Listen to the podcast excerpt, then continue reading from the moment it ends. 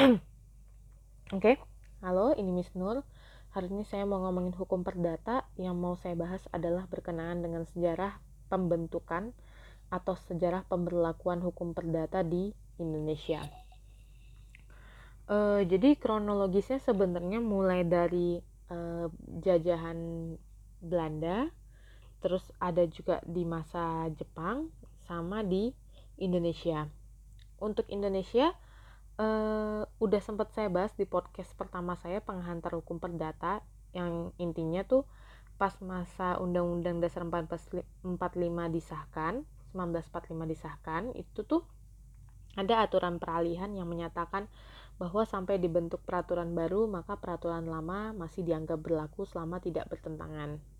Nah, cuman kita mau bahas lagi tarik lebih mundur lagi tadi ke masa Belanda sebelumnya nih ya uh, sebelum saya jabarin secara uh, sedikit lebih rinci masalah perumusan hukum perdata masa Belanda ini garis sederhananya lah Belanda itu jajahan negara Prancis nah Prancis ini dia pakai hukum Romawi kuno makanya jadi agak ada kemiripan.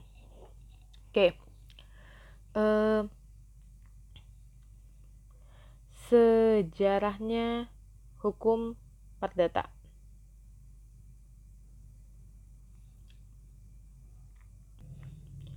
Jadi, eh, pertumbuhan daripada hukum perdata itu adalah sumber utamanya hukum Romawi.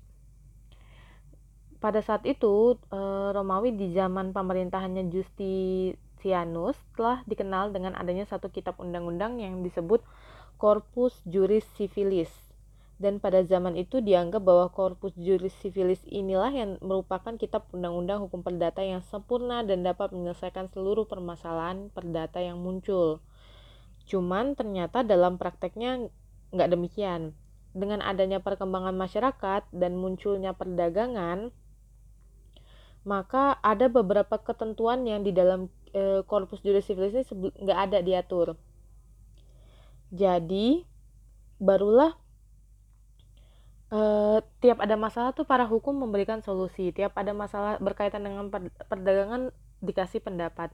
Jadi ada peraturan-peraturan baru yang kemudian dikodifikasikan menjadi kitab undang-undang hukum dagang. Nah, ini yang pertama kali ini sekaligus menjabarkan kenapa sih gitu. Dalam hukum e, perdata tuh bisa dibilang sumbernya ada dua, ada kitab undang-undang hukum perdata atau e, BW, Burgerly Book. Tapi ada juga kitab undang-undang hukum dagang atau WFK. Kepanjangannya udah saya sebut di podcast yang pertama tentang penghantar hukum perdata. Jadi eh, di antara BW sama WFK ini sebenarnya tidak terdapat perbedaan yang prinsip. Karena kedua-duanya sama-sama mengatur hukum perdata. Perbedaannya dalam sifat hukumnya, hukumnya aja. Sifat hukum yang dimuat kitab undang-undang hukum perdata bersifat umum, sedangkan yang di e, dagang itu sifatnya khusus. Lex generalis sama lex specialis. Oke.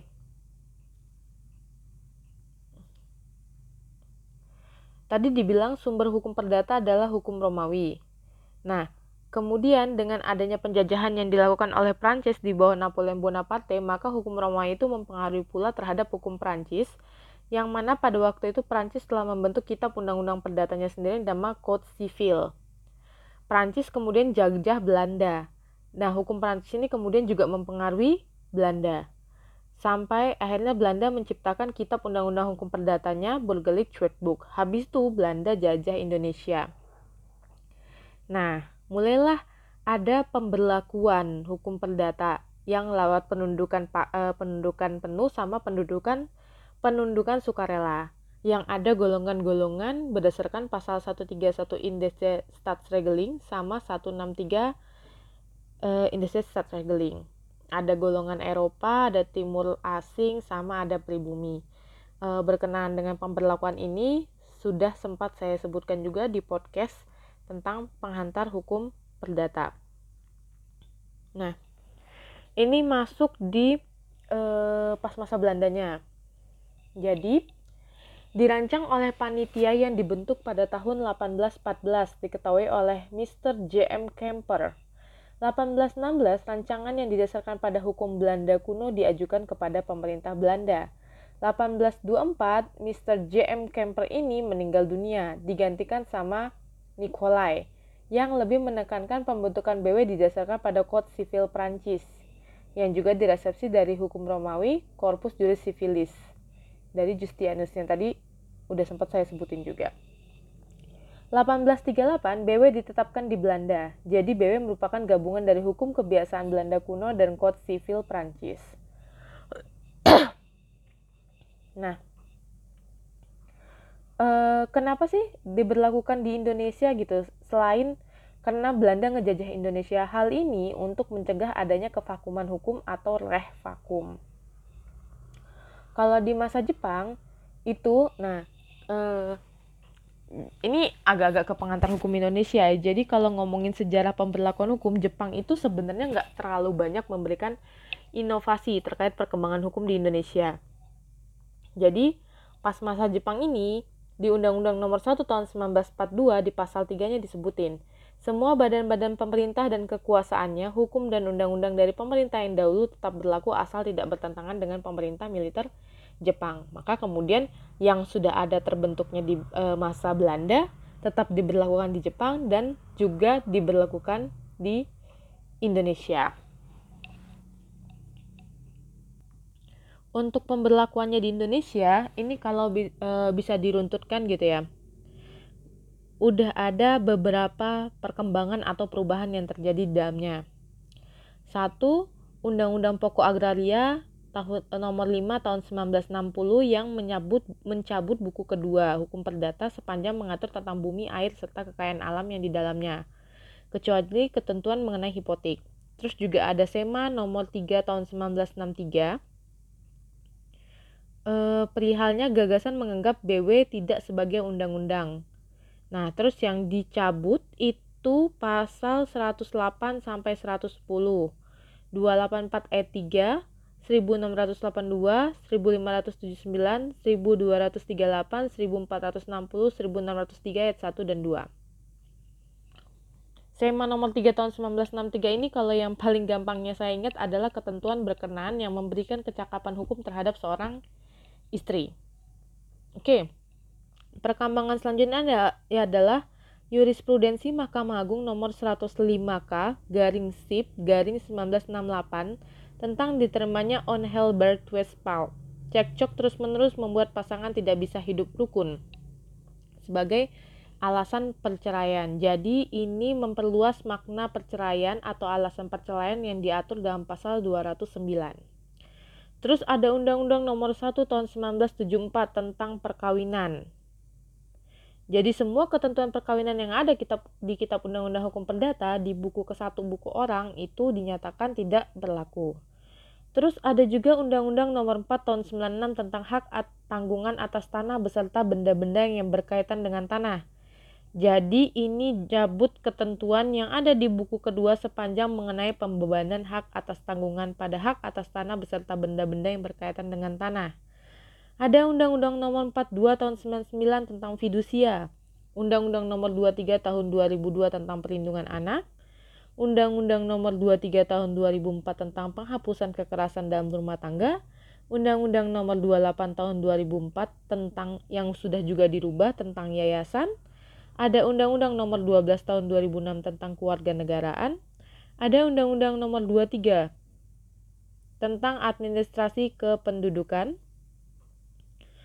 Uh, jadi kalau administrasi kependudukan ini, kependudukan ini ngapus bagian kedua tentang nama, perubahan nama dan perubahan nama depan. E, ini buku ke satu. Terus juga di bab ketiga tentang tempat tinggal dan domisili. Oke. Dan terakhir ada undang-undang tentang perseroan terbatas yang mencabut buku ke satu bagian ketiga pasal 36 sampai pasal 56 Kitab Undang-Undang Hukum Dagang. Itu sejarah perkembangan hukum perdata di Indonesia. Sekarang kita bicara berkenaan dengan asas hukum. Asas hukum adalah aturan dasar dan prinsip hukum yang abstrak pada dan umumnya melatar belakangi peraturan konkret dan pelaksanaan hukum. Jadi sebelum adanya sumber hukum, sumber hukum itu dibentuk dari asas-asas. Oke. Eh, asas hukum pada umumnya bersifat dinamis, dapat terpengaruh waktu dan tempat. Jadi ini ada beberapa asas hukum yang bersifat universal. Asas kepribadian menginginkan adanya kebebasan individu ingin memperjuangkan kepentingannya. Ada asas persekutuan, manusia menghendaki hidup bersama. Ada asas kesamaan, manusia menghendaki dianggap dan diberlakukan sama. Ada asas kewibawaan, eh, di mana dalam masyarakat itu harus ada satu tokoh yang dianggap patut gitu atau istilahnya signifikan adernya ada, leadernya ada. Oke. Sedangkan menurut eh, eh, Sudikno Mertukusumo, asas hukum itu dapat dibedakan menjadi eh, dua hal. Ada asas hukum umum yang berlaku di seluruh bidang hukum kayak tadi yang di atas asas universal. Di sini e, literaturnya Sudikno nyebutin yang pertama asas restitutio in integrum yaitu pengembalian kepada kedudukan semula. Ada e, asas nebis in idem satu perkara yang telah diputus tidak boleh disidang untuk kedua kali. Ini mungkin asasnya lebih lekat dalam hukum acara ya. Terus asas Eiden Worgeh Deweteken seorang dianggap mengetahui hukum. Artinya apabila suatu undang-undang telah diundangkan, maka undang-undang tersebut dianggap telah diketahui oleh masyarakat. Nah, baru Sudikno itu merijitkan lagi gitu tentang asas-asas yang ada di hukum perdata. Satu, asas monogami dalam hukum perkawinan di pasal 27 BW atau sekarang di pasal 3 ayat 1 Undang-Undang Perkawinan. Asas konkordasi asas refitie, asas harta kekayaan debitor sebagai jaminan pelunasan hutang, asas tiada suatu hukuman mengakibatkan kematian perdata atau kehilangan segala hak perdatanya. Terus ada juga larangan kepemilikan tanah pertanian yang berada di luar kecamatan dan tempat tinggal yang bersangkutan. Asas kebebasan berkontrak.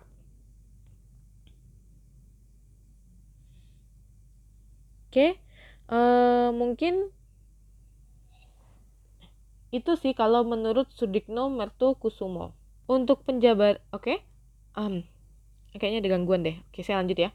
Uh, nah, untuk penjabaran asas-asas selanjutnya ini lebih kepada penerapan dari masing-masing uh, bidang hukum sistematika yang udah pernah sempat disebutkan di penghantar hukum perdata podcast saya. Jadi uh, Cukup sekian podcast ini. Terima kasih sudah mendengarkan. Semoga podcast ini bisa bermanfaat.